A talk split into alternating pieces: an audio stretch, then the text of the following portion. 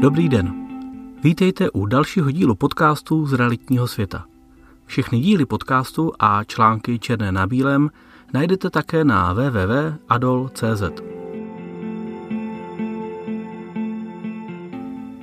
Téma dnešního článku je úschova kupní ceny, advokátní úschova, bankovní úschova, notářská úschova nebo úschova u realitní kanceláře. O úschově kupní ceny při převodu nemovitosti jste asi všichni již slyšeli. Možná ji někteří z vás již využili, někteří o ní zatím pouze četli. Úschova kupní ceny se využívá k zajištění bezpečnosti při převodu nemovitosti. Ačkoliv by se mohlo zdát, že slouží jako ochrana prodávajícího, není to pravda. Při převodu každé nemovitosti vstupují do určitého rizika jak prodávající, tak i kupující. Úschova peněz je tak nejjednodušším nástrojem k tomu, aby obě strany měly jistotu, že převod nemovitosti i peněz proběhne pro obě strany co možná nejbezpečněji. V praxi přichází v úvahu advokátní úschova, bankovní úschova, notářská nebo úschova kupní ceny u realitní kanceláře. Jaké jsou výhody, nevýhody i rizika jednotlivých variant, jsem se rozhodl přiblížit v dnešním článku. V médiích se každou chvíli objevují články o tom, jak při převodu nemovitosti jedna strana podvedla druhou. V některých případech se stane to, že nemovitost byla převedena a kupující nezaplatil kupní cenu, jindy zase kupující zaplatil peníze a nemovitost do svého vlastnictví nezískal. Nutno říci, že se nemusí vždy jednat o záměr nebo podvod té či oné strany. Existují situace, kdy se i při sebevětší vůli obou stran objeví problém, který převod zkomplikuje. Za těch 15 let, co se pohybují v realitním a hypotečním biznesu, jsem takových případů viděl a řešil desítky. Proč se tedy u převodu nemovitostí nepoužívá úschova kupní ceny standardně? Důvodů je hned několik. Jednou z hlavních příčin je časová a procesní náročnost. Přeci když prodávám nemovitost a druhá strana má hotové peníze na účtu, proč si život komplikovat úschovou? Zabere to čas, kdy prostředník, ať už banka, notář nebo advokát, musí připravit smlouvu o úschově, která je nedílnou součástí transakce. Tato smlouva se připravuje vždy na základě kupní smlouvy nebo smlouvy o smlouvě budoucí kupní. Tedy prvním problémem je čas. Další komplikací mohou být náklady – za úschovu kupní ceny je třeba zaplatit prostředníkový poplatek a často bývá problém v tom, že se obě strany snaží maximálně ušetřit. Ačkoliv je cena za úschovu kupní ceny oproti ceně nemovitosti zanedbatelná, mnoho lidí se rozhodne ušetřit i těch pár tisíc korun. Pojďme si tedy nyní ukázat, jaké jsou výhody a nevýhody jednotlivých typů úschov a co je nejčastěji příčinou toho, že se převod nemovitosti zkomplikuje. Úschova jako taková se nemusí týkat jen peněz. Uschovat lze jakoukoliv věc. V českém právním řádu se úschovy řídí paragrafem 2402 až 2414 nového občanského zákoníku. Ačkoliv není úschovu nutné řešit písemnou smlouvou, je to v rámci úschovy kupní ceny standardní postup. Schovatel, neboli prostředník, převezme peníze od uschovatele tedy v našem případě kupujícího, a finanční prostředky vyplatí prodávajícímu přesně podle podmínek ve smlouvě. Ta kopíruje podmínky jí zmiňované kupní smlouvy. V případě převodu nemovitostí se specifikuje termín, do kdy musí kupující složit prostředky na účet úschovy. Následně se ve smlouvě ujedná kdy, jakou částku, komu a za jakých podmínek uschovatel vyplatí. Většinou se výplata peněz váže na převod nemovitosti v katastru nemovitostí nebo na předání nemovitosti. Peníze lze uvolňovat ale i postupně. Také se standardně určí termín, kdy se peníze vrací kupujícímu, pokud by se transakce neuskutečnila nebo by vypršel sjednaný termín. Uschovatel nesmí použít prostředky k jiným účelům. Začněme notářskou úschovou. Z mého pohledu je notářská úschova lidmi vnímána jako nejbezpečnější možná varianta úschov. Je to dáno pravděpodobně historickým postavením notářů ve společnosti. Ať se tedy může zdát tato úschova jako nejvhodnější, nemusí tomu tak být. Notáři vykonávají mnoho rozličných činností a většinou nejsou specialisty na realitní praxi. Může se vám tak stát, že na sepsání smlouvy u notáře budete čekat několik dní i týdnů a cena, která se řídí notářskými tarify, není nejnižší. Právě malá zkušenost s realitními transakcemi může vést k průtahům při přípravě a ladění smlouvy o úschově. Bankovní úschova. S rozmachem hypotečních úvěrů začaly stejnou službu nabízet i banky.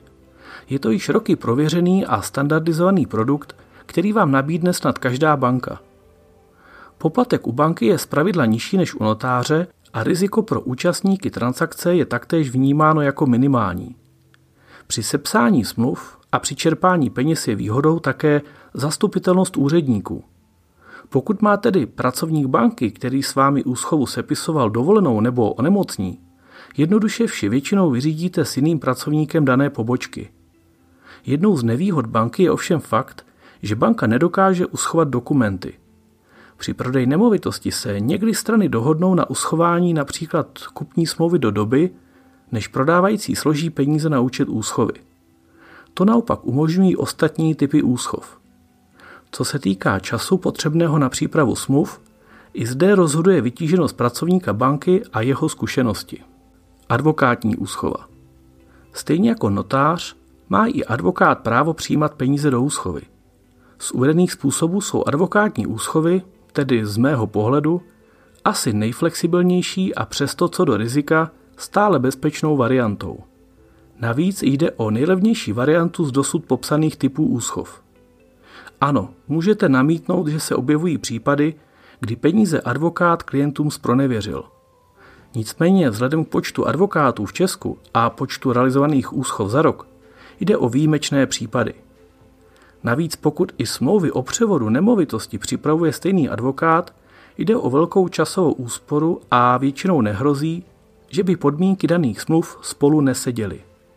Vzhledem k možnosti uschování kupních smluv a k pravomoci ověřovat podpisy, tak při spolupráci s advokátem zvládnete celý proces na jednom místě. A co úschova v realitní kanceláři?